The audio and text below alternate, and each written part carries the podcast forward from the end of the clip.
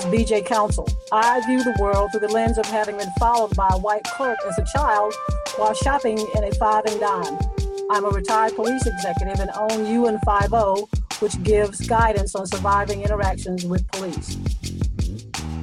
I'm Harmony Chavis, and I view the world through the lens of one of the most misunderstood and diverse generations in our nation's history. I'm a social worker and a believer of radical kindness and love as modalities of healing. My name is Andrew Council. I view the world through the lens of a generational camera phone. I wake up as a black male and go to bed as a black male.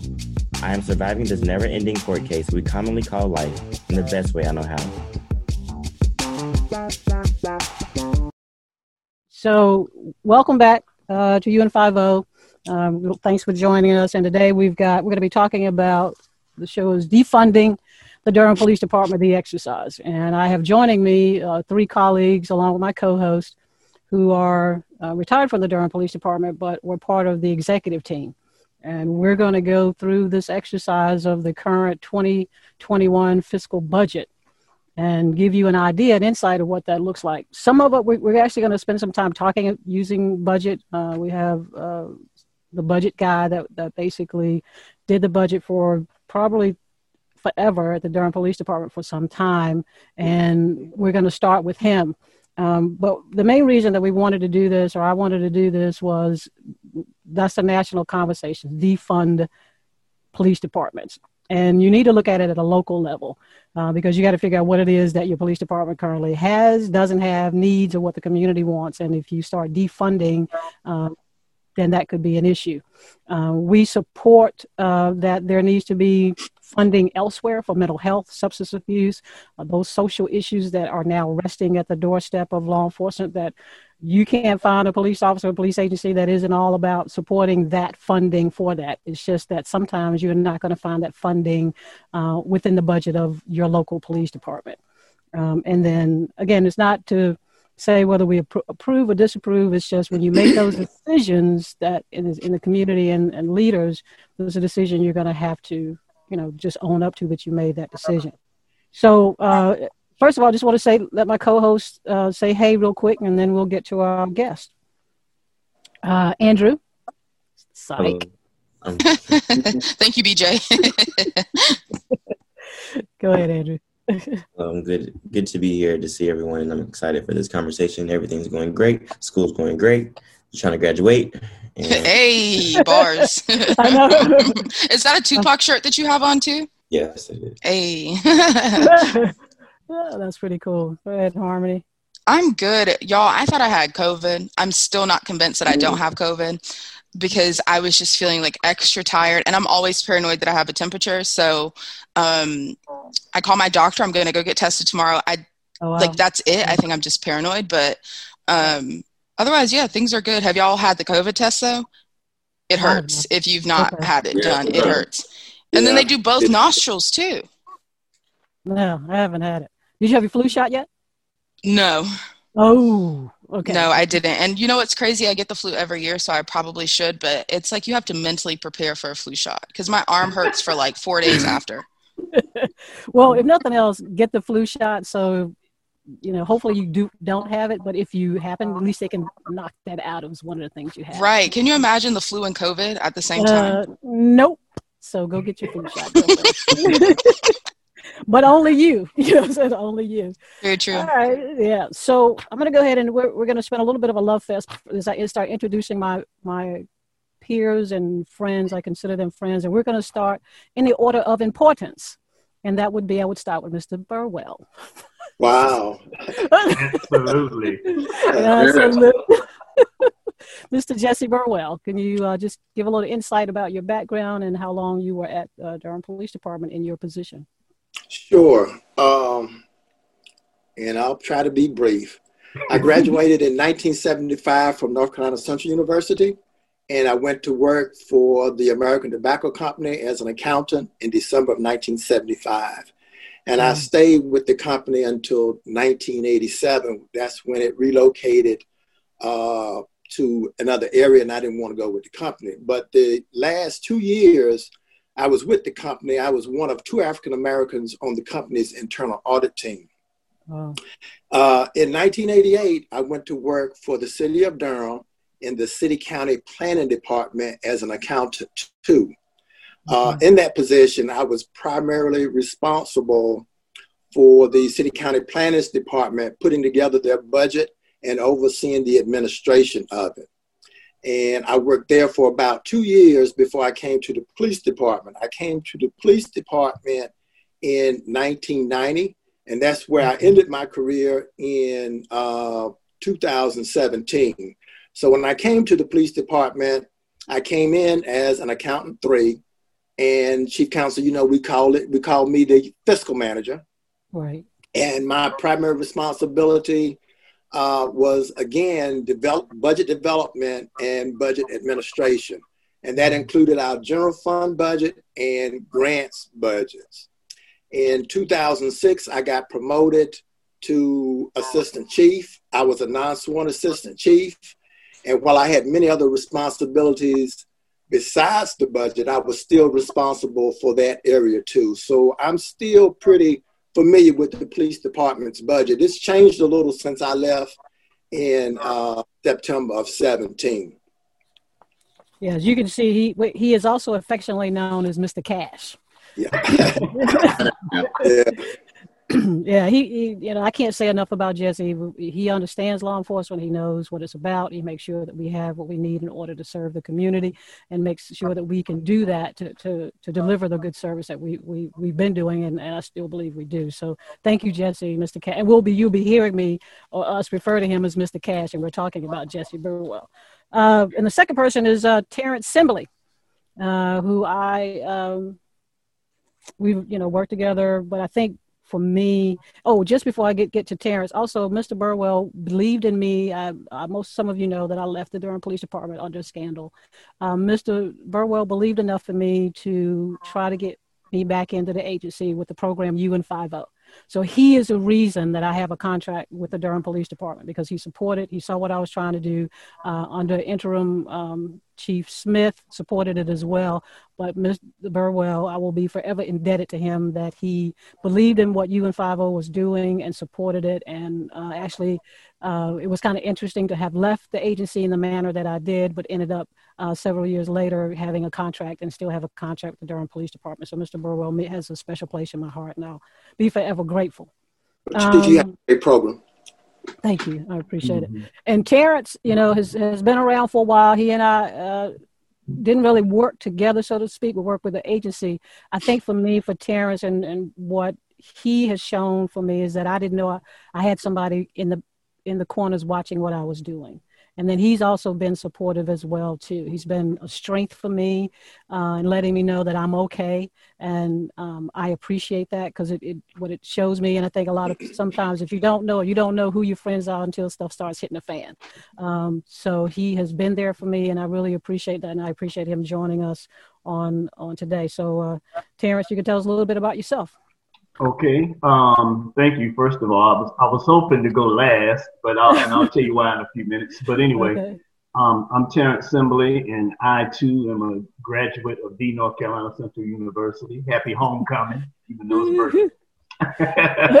right. Um, I let's see. I started my law enforcement career actually at Duke University Campus Police. Um, was two years there in security, then went to the police academy in 1990, and went back to Duke for two years. Left there and went to Carrboro Police Department over near Chapel Hill, and did four years there before coming over to Durham Police Department in 1997 um, as a you know regular patrol officer like everybody else. Um, worked my way, worked everywhere, patrol everywhere, like most of us, um, and retired this February, the 1st of February, um, with 23 years of service to Durham Police Department as Deputy Chief. Um, with that being said, and the reason I want to go last is because between Jesse, BJ, and Forbes, I mean, they, they helped me through my career and supported me through my career since I guess I was I'm not the youngest in age, but I'm the last one to retire from the police department. But you know, all three of them, and, and where she called Jesse Mr. Cash, always called Jesse. Um, uh, let me worry about the money. he, right. Exactly. He told me that they, one day when I was in his office complaining about something, I'm sure. Right. And he said, "Let me worry about the money." So I took that, and from that day forward, I let Jesse worry about the money. But anyway, I am. Um, I appreciate you all. Um, I appreciate the, the, the young people on here as well for just being interested um, in this whole defund and police budget thing. There's a lot to be said, and this is only step one. So I appreciate it, and I'm glad to be here. Thank you. And I know I said I was going to do it in order of importance. So yeah, I'm not important. I'm not important. My mouth is wide open, BJ. Wow. And you say I'm bad. You're worse. That's why the um her phone went out because she. Yeah. God don't like ugly. Yeah, that's, that's right. right. yeah. And, and, but the reason I can do that is because I have so much love for him. Actually, I, I I say a lot about Forbes, and one of the things I say, he put me on the map um, uh, Forbes and um, Terrence and I were District 4 commanders. Mm-hmm. And um, so I was a District 4 commander first, and then Forbes worked for me uh, under my command, and he basically believed in the philosophy that I was putting out there on how to interact with law enforcement, with the community. And so, what is it? What as far as me working with the community, he we had it's called crime area target team back in the day. Is when it was called. So anything that went on in the district, he took care of that. But he we took care of those issues in a manner uh, that was we build relationships in those communities, and Forbes and his team did that. And because of that, uh, to this day, he helped me become where I was. He he was a reason, and his team were the reason I started being promoted is because they under, they saw that we were doing the work. We believed in the philosophy of the agency, and he did that. So I'm forever indebted to him as well because he and his team bought into what we were trying to do as far as community relations, but also abating crime at the same time. So um, I tease him about being last, but when in reality, it's, it's, it's really not like that. So you want to tell him a little bit about yourself and keep it short for us. Yes, ma'am, I will. And thank you very much for the kind words. Just touched my heart. But yes, my name is Winslow Forbes. I also graduated from uh, North Carolina Central University in 1987. I became a member of Durham Police Department in May of 1988. And as uh, Terrence said, pretty much served through all um, the different uh, groups um, that we have, divisions uh, in the police department. And I will, you know, on a serious note, like to say that Deputy Chief Council, she was one that really, really um, was a mentor for me as well. And because of the things that she taught us when we were under her command, it helped me to continue that throughout my career, uh, even after she left. And, um, you know, we just had such a great time working um, under her command. And she really is a person that I can say that honestly care about the community. And that was one thing that she told me when she left, and I will never forget. She said, Do not forget the community. And so that was something that I try to always pass down to the people that serve under my command. I also um, served with the executive staff for a total of six years um, in 2010 and until I retired in uh, 2016.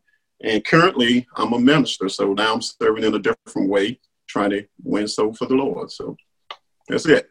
Short to the point. And you retired as what assistant? Assistant chief.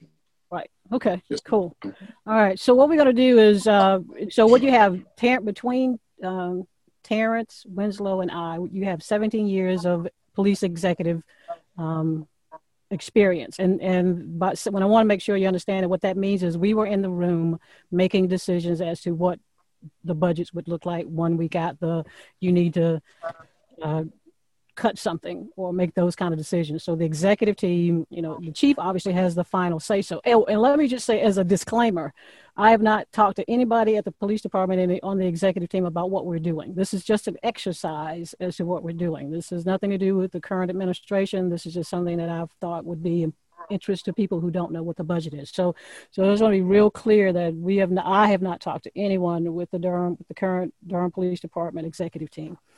Uh, and we're going to go through this. So basically, again, we're going to be looking at the 2021 fiscal year that uh, budget that was approved and has been adopted in the city of Durham for the Durham Police Department.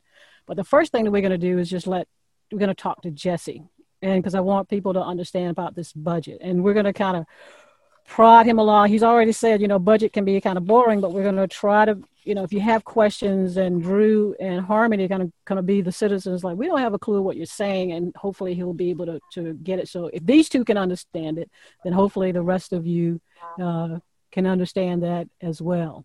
Um, so what we want to do is just, you ask the question about anything, any budget lingo that you may not understand uh, that he might say. So one of the first things is uh, Jesse. Um, the exercise that we're going to do, the, the current budget, approved budget for the Durham Police Department is 68 million. We're just going to go 68 million 400,000 plus. So when you start uh, looking at and what what what Forbes Simbly and I are going to do is once he once he decide that we're going to reduce we're going to reduce it, we're going to be looking at what in the police department are we going to get rid of.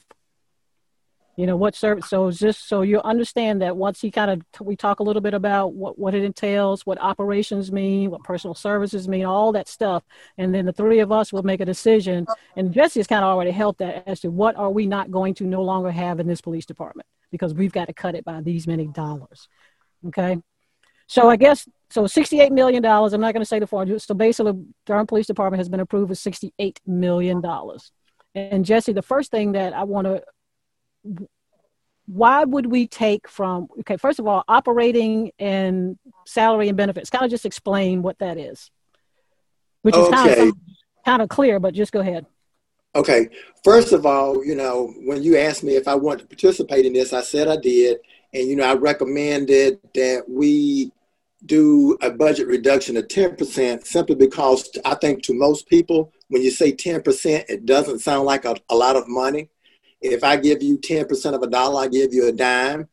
Uh, if I give you 10% of a $100, it's $10. So it doesn't sound like a lot of money to people. So that, that's why I picked or recommended that percentage. Mm-hmm. But uh, the as you said, the actual budget that was approved for the police department for fiscal year 2021 was $68.4 million. And that budget is divided into four different categories.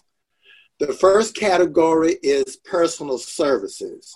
And for those that don't know, uh, personal service personal services appropriations are appropriations that are used to pay salaries, uh, wages, overtime, and all related benefits.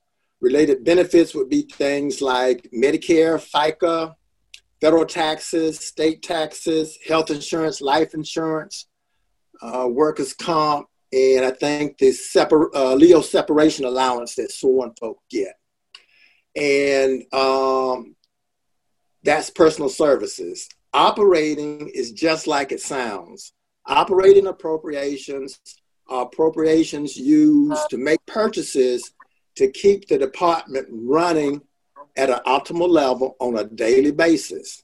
And you might make purchases from operating like uniforms, ammunition, uh, weapons, any contracts you might enter into, supplies, uh, ga- vehicle gasoline, vehicle maintenance, etc., etc., etc. It's what you need to operate on a daily basis. Then uh, the category of capital. Capital appropriations are used to make purchases of a new asset with a unit cost of $5,000 or more. In other words, if you buy one thing and it costs $5,000 or more, the city will then capitalize it. And when you capitalize something, all you're doing is delaying the full recognition of the expense in other words, it's advantage to companies uh, to depreciate assets over their useful life.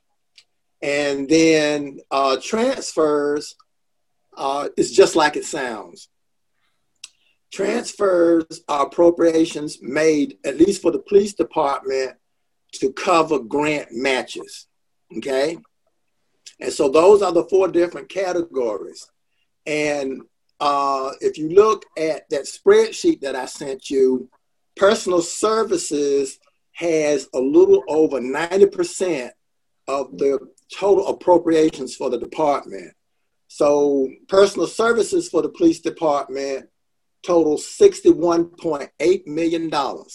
So there's no way you're going to make a 10% cut and not cut positions. hold on, hold on, Jess. Hold on, Jess. Okay, what, uh, what I want to make sure people, I want to make sure that folks hear that the, the budget is 68.4 million and the personal services budget is 61.8, 90% of the budget. Mm-hmm. 90% of the budget. So that means you only have little less than 10% to to have any wiggle room before you start. So I just want to make sure that everybody kind of got that. Okay, go ahead, Jeff. And operating is 9.5% this year.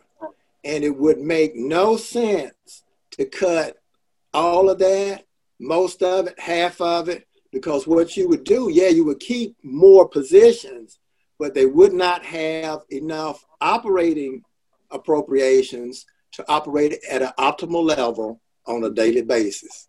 It would not make sense to make that kind of a cut. Mm-hmm. And then capital and other is 3%, and transfers are 6%. And so it's simple to, to calculate what a 10% reduction for the police department would be. You just multiply 68.4 million times 10%, and that'll give you $6.8 million that you have to cut. Any questions so far? Yes, no. I actually have a lot. um, so, I, well, one, I want to know like where is the police department getting these grants from? And then you said that transfers, it's like for for grant matching. Could you expand a little bit on what that means? Yeah, the, the police department applies for grants from federal agencies and state agencies. Okay. And when these folk give you money, and we apply for law enforcement grants. And all you can use that money for is a law enforcement purpose. And on my spreadsheet, I just showed that to show you what other funding sources we have, but cutting this is not an option. Right. Because you can't cut this and then reallocate it for something else for a community effort because it's the law enforcement grant. And when the feds and when the state give you grant money, they may give you a hundred thousand dollars, but you might have to put up ten thousand or fifteen thousand or whatever it is. That's your financial grant match. Gotcha. And, and we have to set that money aside, and it's transferred at the appropriate time to that whatever responsibility or whatever account your actual grant is. Does that make sense? Mm-hmm. Okay. And also, too, just uh, harmony. A lot of agencies use that grant money to buy stuff that they can't get approved in the budget. So it's kind of like if we. I think the thing is tasers. Let's just throw tasers out there. If they say we we can't buy any more tasers, we may try to find some grants that will give us the money to purchase tasers. So that's just another way to supplement what we need to do that we may not be able to get approved uh, through the budget uh, exercise or, or, or, funding for.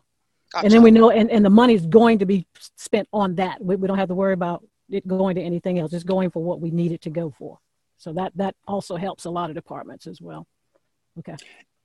Yeah, and, and as I as I said before, uh, transferring a grant money is is not an option. So anyway, moving on. So the total amount we have to cut is $6.8 million. And what I did, what makes the most sense to me in order to meet this 10% uh, reduction mandate is of that total amount that I have to reduce the budget by, 90% of it, I'm gonna have to reduce salaries and benefits. And then 10% is I'll make a 10% cut in operating. And then, so at the end of the day, once I do that, my adjusted budget will look like what's on the spreadsheet that I've got highlighted in light blue. Mm-hmm. Does everybody have okay. a copy of that spreadsheet? Mm-hmm. Yeah, okay. I'm about to pull it up now. Okay, so I don't know if I sent all that to you guys, but I, I know I sent it to the, the three of us. Okay, so your new adjusted budget for personal services will be fifty-five point six million. Uh, operating will be five point eight million. I didn't touch capital and other because twenty-two thousand is not a lot of money. That's not even going to save you one position. And replacement capital is very hard to get. So I left that twenty-two thousand alone, and uh, getting rid of your grant match is not an option. So now your new adjusted budget totals sixty-one million, uh, sixty-one point five million, almost six, 61.6 million. So that you have to meet that target. If they tell you me to reduce the budget by ten percent, whatever ten percent is, I, that's what I have to cut the budget by. That breakdown between uh, of what I got between personal services and operating, where I'm going to make my cuts, I can massage that a little bit, but not a Mhm. whole lot. Okay. And And and, then- Jesse, I want to make sure to clear that the the reason we pull it out of salaries and benefits, and which I know you're going to say it in a minute, is because that's the biggest pot. That's Right. the biggest pot. There's nowhere else to take it from. Mhm. You know, Okay. uh, if you took it from operating, uh, you would have to take it out of operating, and then you you would take it out of operating, and then you would still have to cut some positions. Okay, and then what you have left is you have more positions left, but nothing for them to operate with. If Gotcha. that makes sense, yeah. It Yeah. does. It does. Okay. Andrew, Harmon, you guys any, are you following so far? Eyes glazed over yet? I I wish that I could say what I wanted to, but I will refrain. Um, yeah, I'm I'm understanding. Um, so I guess my my next question would be because I'm just curious, what if you know this, what is like the average that like an entry level police officer is making? Because I think Uh, people have this, I guess like a, but I feel like it probably isn't. The the the entry level salary for a police officer, salary and benefits is about thirty seven thousand. Ooh, ain't no way. ain't no thirty-seven thousand. It's 30, Dang. yeah. And got do a you know how many how many police like how many police does the city of Durham have? Uh, 500. yeah, There are a lot. They're allotted 555 according to this budget, right, Terrence? Wow. Right, that would be, you're right. I think it was like 547 or something last I was heard, but it probably did go up. According according to the, the information I got from the city, is 553, 553 okay. sworn and 125 non-sworn for a total FTE account. And FTE stands for full-time equivalent, Thank meaning the full-time pitch, uh, position. 678 uh, full-time equivalents. Gotcha. Okay. And so my next question, which I guess this is probably something I need to figure out on my own because this is probably not something that you know off the top of your head, but I, I, I guess I'm curious how many police are there per person? You know what I mean? Like, is it one police per, you know, 10,000 people? I, I would just be interested to see how that's broken up. Yeah, I know what exactly what you mean, but I don't know. I haven't done that calculation. Gotcha. Okay. Done that So calculation. we're talking about years. close to, and I'm not going to come out with the number at the end of this, so just, just get that. Yeah. And I, math is not my thing. So Close, close to, what are we, close to 300,000 now? Two, uh, I think it's 200, close to 250,000 population. Yeah. Um, so, and, and then it's not even, I know where you're going with it, but it would not even be police officer per person because you only have so many call takers. You know what I mean? You're only mhm. patrol officers. So it would have to be like so many call takers per person. gotcha. That makes sense. Yeah. Yeah. Because they're not all going to respond to, to, to crimes. That makes sense. Okay, Jess. So are we ready to say how many bodies that will be? depending on who's chief of police at the time, you know, their priorities will be different. So Mhm. the positions that they select to cut will be different. And so Mhm. that'll change the figures a little bit, but not significantly. I, I think whoever's going to do this is going to have to cut somewhere between, I would say, uh, 70 and 75 positions. And so if, if you look at the spreadsheet that I've got, I cut, and I tried to stay away from cutting the investigations bureau and Hey, Jess, patrol bureau as much as yeah. possible. Yes, ma'am. Okay, don't go into that yet because we're gonna get we're gonna get to that. Who we're gonna cut for? I just wanted to get uh, how many, what what the Oh, just how many? Yeah. Uh, in the exercise I did, it was 74. okay. and that consisted of 69 sworn and five non-sworn. Okay. Okay. The 69 sworn officers and nine, five, Five. non, and 5 Mhm. non-sworn. I have another question for you. So the money, like, so the money that would be taken away from these 79 people, I know you said that the grant money couldn't be reallocated, but is it potential for this money to be reallocated to other city services? If if that's what council thinks they need to do, yes. Mhm. Yes. And and let's talk about that, Jez. That's where I wanted to go next. Like, thanks, Harmony. Is let's say that, uh, again, I want people to remember this is just an exercise i- i- in the conversation what this would look like if this were if somebody said reduce it by ten percent. So we have reduced it down to six point what six point eight million.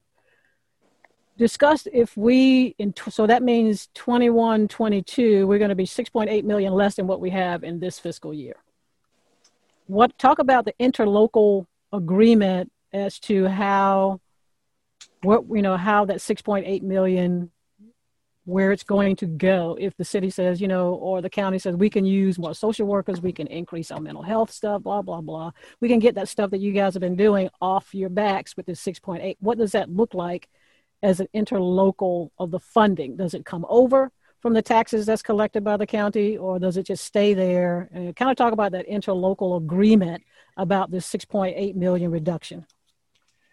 Um, that's kind of hard because I don't know what council will do if there will be Right. an interlocal agreement or not. But there could be an interlocal agreement, and if the uh, council decided they wanted to cut the police department by uh, what was it, 10%. six point eight, Yeah, uh, ten percent, yeah, Right. six point eight million dollars.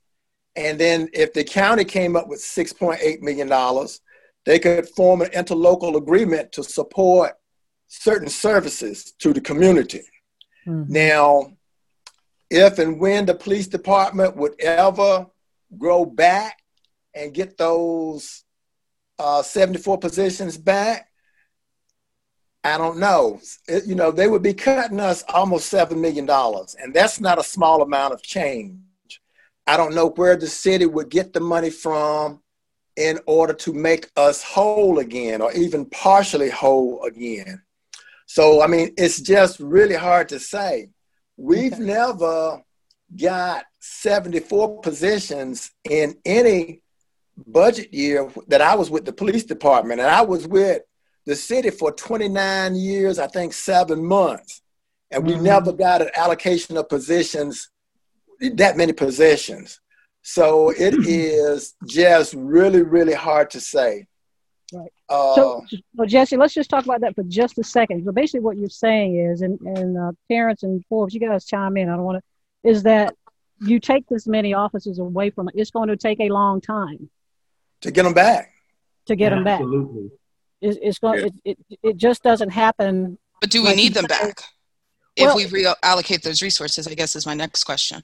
And we're going to get to that now and and we'll, that that's what the community has to make a decision on and and uh, i want to get back because i think harmony just asked a question as to what is an interlocal um, uh, Agreement. agreement what what does that Mhm. mean is that sometimes uh, there are interlocal agree, uh, agreements between uh, different city agencies. Uh, and this, the, when I was there, the city had several. It's where the police department would put up uh, some resources, and the county would put up some resources, and it would be a joint effort, something that would benefit both city and county residents. mm-hmm. And you know, like the police department, we fund our own budget ourselves. The county funds the sheriff's department. But if it's Right. something that we that both uh,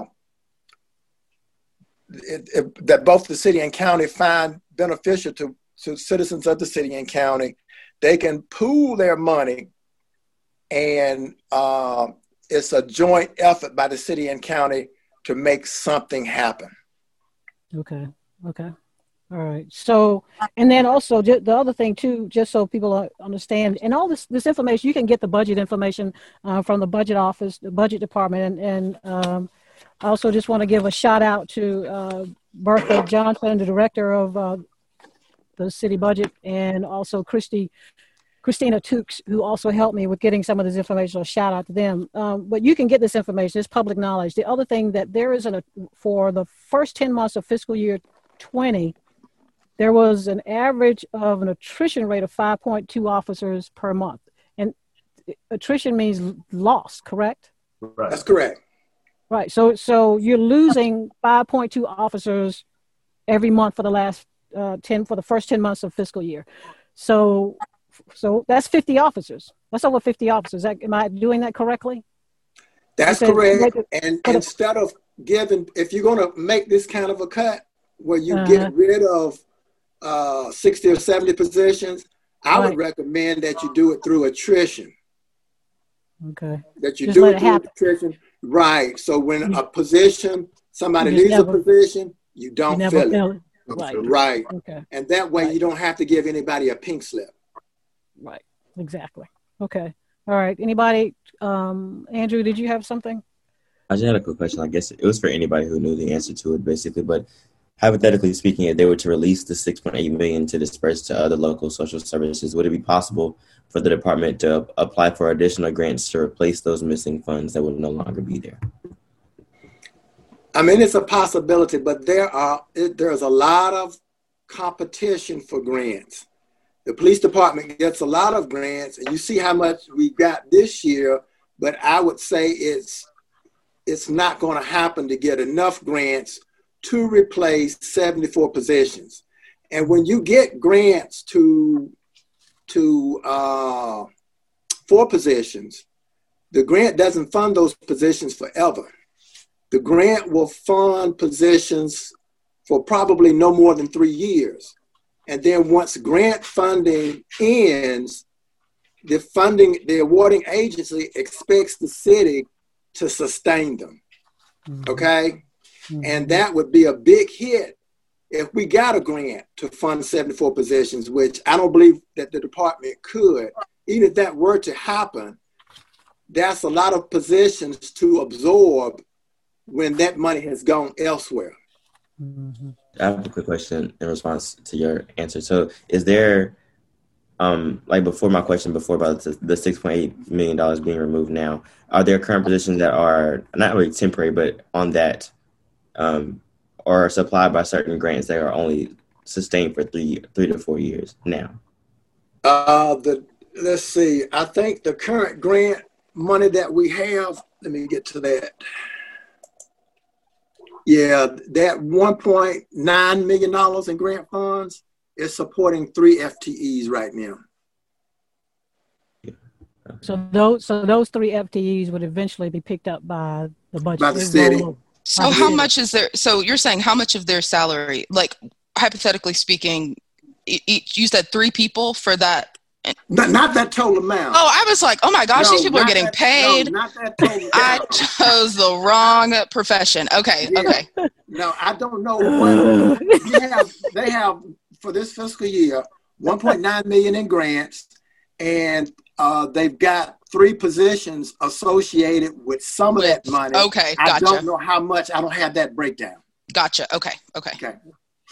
And then the other picture, I'm trying to find the paperwork. I know when people, if they look at us on a video, that my head's down, but I read somewhere, certainly in Forbes, if you guys saw this, that they, I don't know what it was this academy or the last academy, they had 20 some or 30 some officers in the academy, but lost 20. Uh, I mean, not twenty or, or, ten, or about half of them. I thought. I thought I saw something where they. And they, that, know, they, they probably already lost close to that many with this academy that's in now. Wow. I know. I know they lost two or three like the first week. Mm-hmm. And, and, always yeah. Yeah, that's what I was gonna say. Usually, usually you're gonna leave, lose around if you have thirty people, you're gonna lose around ten, if not more, for every academy. Wow. And so how much goes into actually training these folks that are in the academy? Like are they paid for attending? How much does it mm-hmm. cost to like educate them per person? Like what what does that look like? Because it seems like I mean, if one third of your academy is not retained, um, is is it worth training that many more officers? I guess is my question. Well, I, I can get into the first part, and I'll let Jesse pick up the numbers if, if he knows them. But it, you know, when when you go to the Durham Police Academy, you're hired. You're an employee. Gotcha. So from the time we hire you, whether it's early hire, because a lot of times we try to early hire in order to get these people on board, so they they start getting paid. It might be a couple of months before the academy even starts. Wow. So they're getting a check then, and, and the whole time that they are in the academy, they are paid employees. They're just not certified officers at the time, but they're paid city employees. Gotcha. Okay. Now, what, what it costs for each one, I really I don't know off the top of my head. Do you know, Jesse? I think it's around that thirty-seven thousand dollar figure. Okay. I, am thinking that's what they make uh, will make in the first year. Then you know they after they're there a year, I think they got at least when I was there ten percent. Does it does that ring a bell with you? I think it's five. Yeah, five. Five. Okay. Mm-hmm. Yeah, you get increases once once you finish the academy. You get an increase, and you have different phases of training.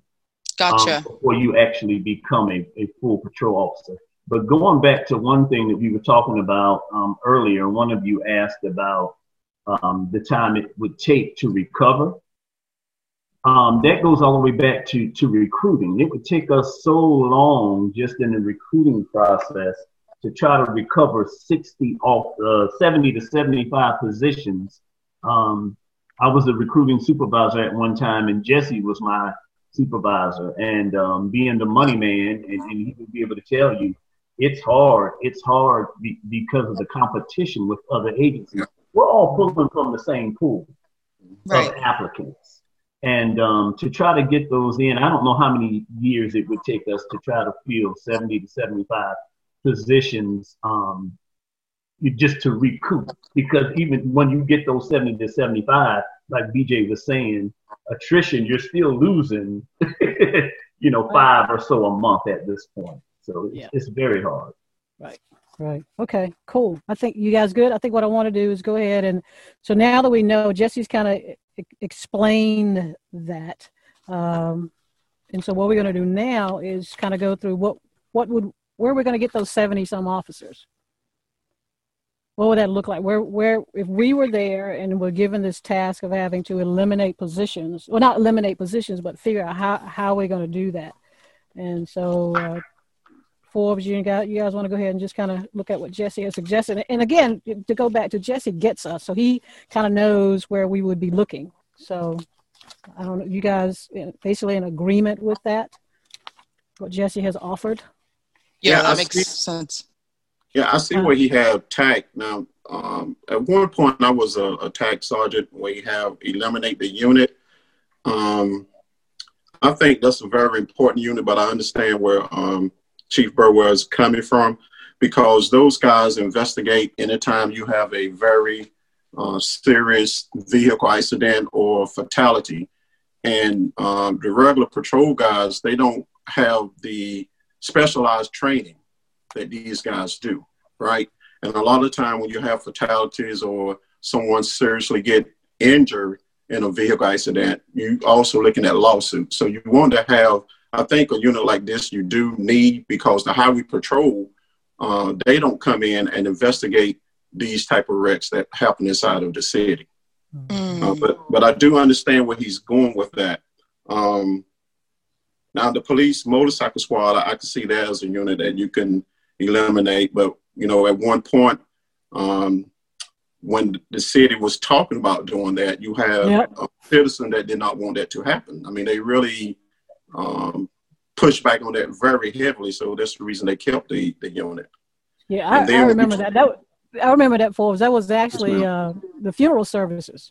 Right. Because we, we, we, correct. Oh. uh, they, they were yeah they they they stormed city hall uh, when we Yes. talked about eliminating the po- police motorcycle squad because it helps the processions to get through get safely through the intersection but we but you know and and what you're saying i want everybody to understand what what um, winslow is saying is he understand that we have to make these decisions in order because we're not going to not have enough call takers so the things that you think are, are basically um, and not exactly soft services, but just as what we do in addition to answering 911 calls and investigating.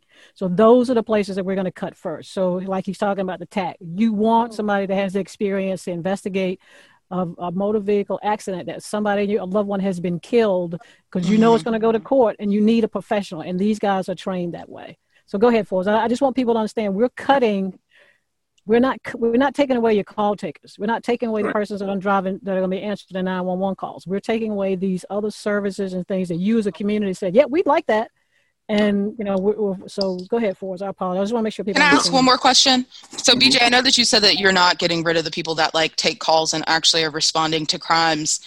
Would you say that a lot of, I guess, my thing that that is kind of scary about this, right? Like, if we did cut people from taking like actual patrol officers, would be how many 911 calls would be unanswered, um, or how many, you know what I mean? Like, how many actual emergencies would go unattended because of lack of personnel? And I guess that's probably not an answer that anybody has, but is that currently an issue that we experience in Durham as far as, I guess, a delay in reaction due to lack of personnel?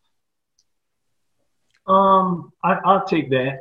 It, it, it very well could be. Um, I think that that's taking a deeper dive into it, to what the, the police department actually does. Right. Um, people need to understand. People would have to understand out of this 500 or whatever police officers that we have, you might have 50, you might have 60 call takers that day.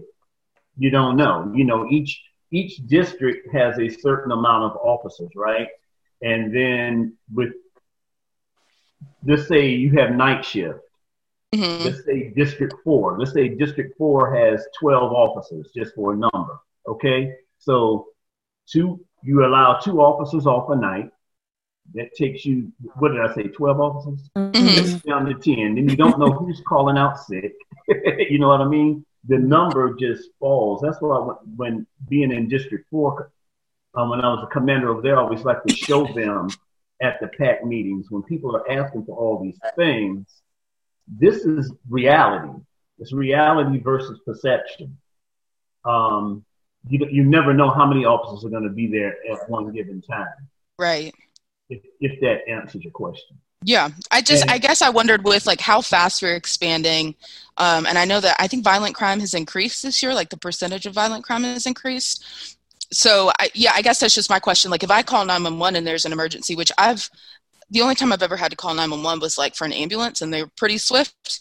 Um, but I just would wonder, you know, if if we were cutting call takers, how would that affect the people of Durham as far as like response time? How Oh, many officers would be there? You know what I mean? Like that. that I. That's why you, you got to go back to what BJ said. The call Right. takers is going to be the last ones cut. right, right. That- But see, I think that that's probably where people would think that you would start first, just because that's where a lot of the brutality comes from. So, I'm like, for from a citizen's perspective, I would think, all right, that's who we need to cut first. So, I think that it's interesting that you've recentered that and kind of altered the perspective a little bit because what you're saying absolutely makes the most logical sense but i think from the perspective of we just want to do away with with policing when you think of policing you're thinking of the people that do the patrol you're not thinking of the people that come and investigate fatal accidents you're not thinking about the people that are on their motorcycles clearing away for a procession so um, i think that it was really important that y'all mentioned that that that's who we would cut last and highlighting why that would be Yeah. And that's interesting. And the, the form that um, Forbes is reading, for, I don't have. I, I, I, when we get to the what we call the soft services, I'll chime in, but I don't I don't have the list that Jesse sent. I have everything else. I think. It was the last. Yeah, it was the last one he sent on the 27th. Okay. Yeah. Okay. Yeah. And, and Go ahead. also, I would ahead, like Ford. to. Also, I would like to add too. I think people um, should understand, even if you cut in um, the other services that can that also help patrol from have to answer a lot of calls. An right. example would be what um, Deputy Chief Counsel was talking about, like the crime area target team. Okay, so we used to deal with a lot of community issues that patrol did not have time to deal with, and so it kept the officers free where they can answer call versus if they had to re- go to a, a, drug call. And then uh, when you was talking about violent crime increasing, okay, so when you had the crime area target team, see, we address a lot of those type of crimes that patrol did not have time to do. You see right. what I'm saying? And mm-hmm. that would help your violent crimes to go down. So when you're talking about defunding the police, you lose these type of services, then you could see the effect of your crime rate going up as well. If that and makes you, sense. Mm, yeah, it makes sense. Yeah. Okay. Mm-hmm. And your and, response time, because I think right now you're averaging about five minutes on response time. So I, I, appreciate Harmony you saying that because I think you're right. When people say defund police, the first thing they're thinking about is, oh my God, there's somebody going to come and answer my calls, and that's you know actually right now politically that's what they're saying. But that's not the issue. The last thing that's going to happen is people who are responding. It's going to basically just be a police department that is doing enforcement and doing crime which you I think is exactly what people are saying that they don't want is enforcement and crime. So, like, how does obviously this is a larger conversation, and I think we definitely need a part two. Um, but that's exactly what I feel like people are yeah. saying that they don't want is that enforcement. I mean, obviously, you know, I, I, I for one, if if I call nine one one, um, I want somebody to pick up, and I want somebody to come as soon as possible. And I think that it's really easy to to just feel polarized, especially in this environment, right? Like police mm-hmm. do good work, and then there are some police that do absolutely terrible work. Um, but when your loved one dies, or you know, when somebody's been shot, or when you know there's a mystery that needs to be solved, you got to call the police because you know Joe Blow from up the street's not going to be qualified to do that. Um, so I, you know, I just, I don't know. For me, this has been very eye opening because I'm very like defund it, give it to a social worker. But, but honestly, when it comes down to things like investigation or like the TAC response team or mm-hmm. the team that you were talking about, Winslow, that actually deals with community issues, those are the things that I feel like we would need to keep but also at the same time i don't want somebody to not answer my 911 call so it's just right. it's a lot more complex when you actually have to talk through it instead of exactly. just being like fire people Right, that's correct. And then um, another unit that um, Chief Well said to eliminate was the Community Services uh, Division. So there again, uh, this is what a lot of folk that live in distressed community, this is what they want. You know, your community service can go out there. Um, they do a lot of program programs with the youth. Um, they also go out and give a lot of safety tips to the community on things they can do to keep their home safe, uh, how to respond when certain crimes happens. So if you eliminate community services, again, these are the type of services that you're going to be taking away that people are requesting. So yeah. all of these uh, units, I think, serve a purpose. But again, if if we say okay, defund, like uh, Deputy Chief Counsel was saying, then you have to go back and say, okay, what is the service that we can take away that would not cause the most problem for our citizen where we can continue to give them the best customer service that we can give them. Right. And I think a lot of people don't understand that when they say defund. And, and, and, it, and it's very important, going back to what um, Forbes said, our community um, resources, what, it's a lot of people within that unit. Mm-hmm. And that's what we say soft serve sometimes. But mm-hmm. the things that we would cut first are the things the community wants more. Does that make sense? Um, yeah, absolutely. Some of, the, some of the things like like he was talking about, we have a we have a Hispanic liaison. So mm-hmm. you know, somebody might say, well, what's he doing? You know, cut them. Or we have we have somebody that um, we do a um, Citizens Police Academy. That's yeah. how people can come in and learn about the police department. Okay, we might say cut that, but the but the community wants it. One of the biggest one of the biggest units with within community services is our crisis intervention team, our CIT. Now, when people are yelling defund the police, what they want is more social services type things. That's what CIT does. Our Mm, crisis okay, intervention team gotcha. are the officers, which a whole lot of officers in the Durham Police Department are CIT certified. But those, when, when they're saying they want somebody to come and de-escalate a Mhm. situation, Mhm. those are what our CIT people can do. So Gotcha. we cut them. That just goes to show you how important all of our units actually are. But if somebody twists our arm and say cut this and cut that, these are the types of of, of um, people that we have to start looking at cutting because, like BJ said, you're going away from call taking at that point. Right, right. I guess this is just a thought, and I'm not, you know, again, I don't know how feasible or practical this would be, but maybe staffing these positions and this sounds kind of messed up but but staffing these positions with people that are i would say more equipped and better trained to handle these types of situations. So whether that's you know a social worker for this position or you know maybe a patrol officer is you know somebody that worked as a psychologist i just feel like if we're not defunding the police department, if we're not taking money away, then maybe we should invest in hiring and sourcing better candidates. And I know that's no easy task. That's, you know, like you said, recruiting's not easy. I don't think I could, no, I, no, I don't think, I know I could not be a police officer um, by any stretch of the imagination. I'd be awful.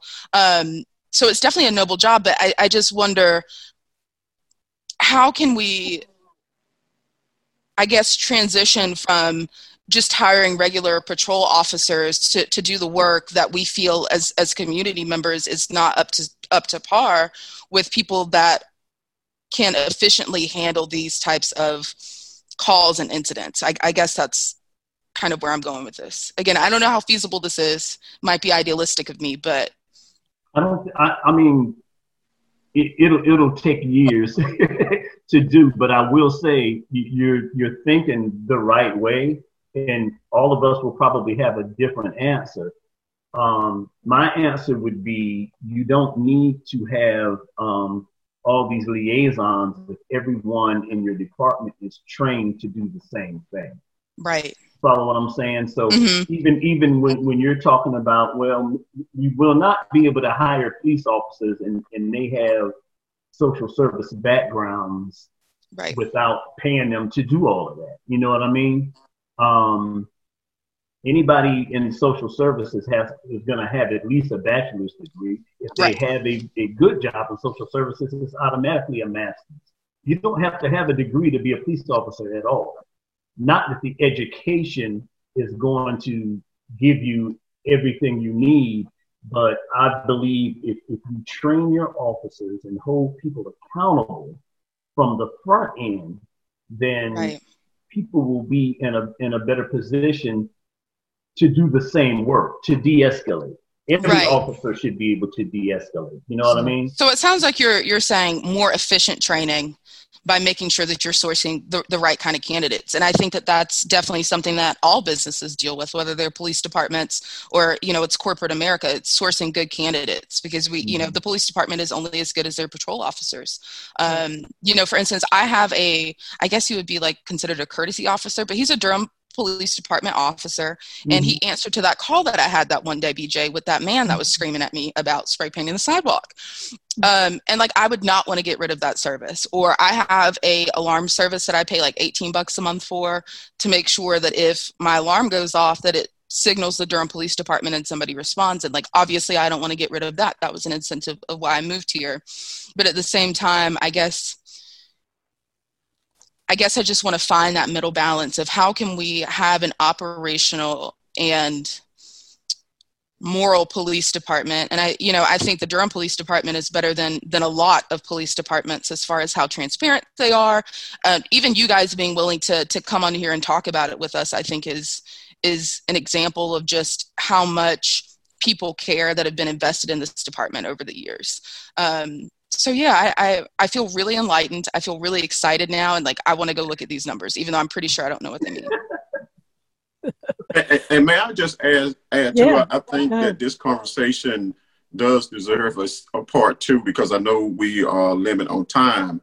But, um, you know, because another piece to this is a lot of, I used to be heavily involved with training officers. So I know a lot of time officers are given the proper training, but it's what's inside of the heart. A person may go and do the wrong thing. Right. Right. So how do you correct that? I used to say to every new class that come, I used to say, uh, how many of you all believe in bad police officers? Raise your hand. And of course, 100% of the class would raise their hand. And I would tell them that I don't believe in bad police officers. And they'll look at me like I'm crazy. I said, here's my reason. If you follow what police stand for, you're not going to be bad. I said, but I do believe in criminals in uniform. In other words, mm. if someone joined the police department, they, you know, they got a clear record, so they get accepted, you know, hired to be a police officer, right? And they have criminal intent. Putting that badge and uniform on is not going to take that criminal intent away from them. Right. It's only going to drive the deviant. So, do you have right. to have a clear criminal background in order to be a police officer? I mean, even if it's like a misdemeanor, like possession of marijuana or a speeding ticket or reckless driving like you couldn't be a police officer if you had those? No that's not true. That's, okay. No uh-uh. Um there, there are there are you can have like a driving record. Your driving okay. record has to be so good, but it's not like you have to be perfect. Okay. you, you could have had a misdemeanor depending on what it was at one time, but not the day before you apply. right. Okay. Okay. Okay. I was just wondering that. So there is some flexibility in that, but like y'all are not hiring felons. Period. Like that's correct. Okay. But, okay. But the, the standards have changed over the years because when I first joined, you know, a lot of things that they allow applicants to have now, you could not have. They would not hire you. So, really? Yes, the standards have changed, and the reason why is because uh, they do have a hard time filling the positions now. Right. But uh, yeah, some these people that get hired now, there's no way when I went through the academy they would have been hired. Mm-hmm. Right. And, and, you know what? It, it's it's important for for standards to change. That's why people are hollering reform now. Yeah. You know what I mean? Because yeah. if they if they didn't change, we would be in a world of hurt. Now I'm not talking about the criminal part. Yeah. But but and and and and going back to what we were talking about um, how do we hire these people to do this and do that? That's going to be part of the reform, the police right. reform that needs to take place throughout the, the country, not just in Durham Police Department. We, we have to get on on the same page. Right, um, yeah. But yeah. to to the thing about hiring folks, and he, I mean, we would lose out. Um, you have some people at one time you couldn't have any tattoos that showed. But mm. you know, your generation of folks, everybody has tattoos. Very true. yeah, I have eight. Are we going to miss out on a good officer because he has tattoos, especially those that come out of the military? Mm. Right. Now, now, now, yeah. I do agree that that you, you don't want offensive tattoos and things like that, but you know, a lot of departments are going with beards now, and you still have some departments that that won't, that don't, and won't. But things are changing because you know we're all retired now. We're getting out of here. Yeah, it's a different, it's a, it's a different kind of, it's a different kind of group. So we are definitely over time. We may have to try to do this again, but I want to kind of go back to talk about. Yeah, we've kind of gone off into a whole different discussion. But the the piece that you were talking about, uh, harmony as to you know hiring the right folks, and what I was trying to, and hopefully, folks that uh, if you take the defund the police department but that 6.8 million uh, then you have to understand that what kind of impact it's going to have on the delivery of services and what you want your Durham Police Department to look like, or any local police department to look like. What I also was trying to get people to understand is um, that if you remove some of the things that we in law enforcement are currently responding to, and put those those issues and concerns in the in those systems that deal with that, which does not rest with the city and which does not rest with the Durham with law enforcement, mental health, uh, homelessness, uh, substance abuse, domestic violence, those types of things are social social ills that rest in the police department. So if you feel like your budget, you want to reduce that by 6.8 million in this city, understanding what that might look like, then that's a decision that that you and the community and the members of the community have to agree upon. Um, but just understand what that will look like if that happens, but and also understanding that a lot of that does not rest with law enforcement. That rest in this particular area, it rests with Durham County Social Services. You know, you maybe take that six point million and and increase your social workers so they can actually help people solve problems. Increase the number of persons who are not homeless. You know, so I don't have to keep telling this guy to leave this property, but he has nowhere to go because he's homeless. The only tool right. in the police, the only tool in the police bo- uh, box is arrest. If you if I arrest him because he's homeless, maybe somebody needs to pick it up so I don't have to keep continuing to arrest him for being homeless. I should not arrest him for being homeless. That's somebody else's job. And so that's what if you want that kind of money, that's what you're gonna do. So we've definitely gone up top. We got folks for the next show sitting in sitting in the waiting room. Um, thank you guys for for joining us, and um, I really appreciate you and hoping folks will get some information out of this. I think Jesse, what I'm going to do uh, one of your uh, spreadsheets I'm probably going to post so people can see uh, what what you did uh, on the line. I'm also it'll be available the budget that we got as well, so they'll see what that looks like. But again, that's available through the city. That's public information that you can get.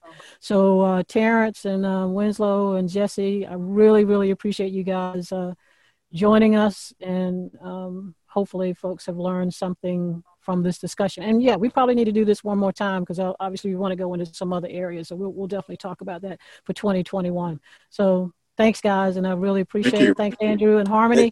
And and as always, stay well. Peace. You too. Take care. Good night. So thanks again for my guest joining us today and, and talking about this very uh, hot topic of defunding police. So about less than a, what, what I'd like to leave with, well, less than a month ago, Chief Davis and Sheriff uh, Birkhead had a press conference uh, to speak about gun violence in the Bull City. And one of the things that Chief Davis said that I thought was so appropriate, and I loved it, we cannot arrest the crime away. Just like we cannot arrest our way out of homelessness, we cannot arrest our way out of mental health crises, we cannot arrest our way out of poverty, uh, for and all those societal ills that, that sometimes put people into the judicial systems. So the exercise that we did today was based on this cry for defunding the police. Just to give you to, you know, what we want to do just give you a quick and dirty look at if you and the leaders in the community say, look, let's just do this. You know, yep, you can defund if that's what you want to do, but you also got to be understand what the consequences are. And we wanted to demonstrate what that would look like. However, if you participate in the conversation with law enforcement as to all the things that they are handling and determine how other systems that are actually built to handle these society ills, and then see if funding from police could support those things would be great. But you have to be at the table and not simply shouting, defund the police. It's deeper and a more intense conversation. I would encourage you to listen to our podcast uh, on November 19th. We have two uh, individuals who lead nonprofits in the in the Bull City, Quilly Koth of Proud, and Martina Dunford, also known as Coach D, uh, who uh, some of you may know from New from New Horizons Academy back in the day. Uh, but now she has a nonprofit called Historically Underutilized Brilliant, uh, who've been working with the kids and families on the ground collectively for probably close to 40 years. One of the profound statements that Coach D said during the podcast, and you'll, you'll hear this, is she said, 20 years later, I am working with kids of the kids I worked with 20 years ago. Let me repeat that. 20 years later, I'm working with kids of the kids I worked with 20 years ago. See, y'all don't want to hear that because it means as a community, we failed our kids. Folks, this is not a, just a police issue, it's bigger. So, one of the things you need to do is talk to your local police agencies, find out together what can be done to remove things from the plate of law enforcement that should be with other systems. Luckily for us, in the Bull City, we have law enforcement leadership that are ready to be part of this discussion and want to be at the table. Thanks again to our guests for being with us today. Stay well, stay safe, and as always, peace.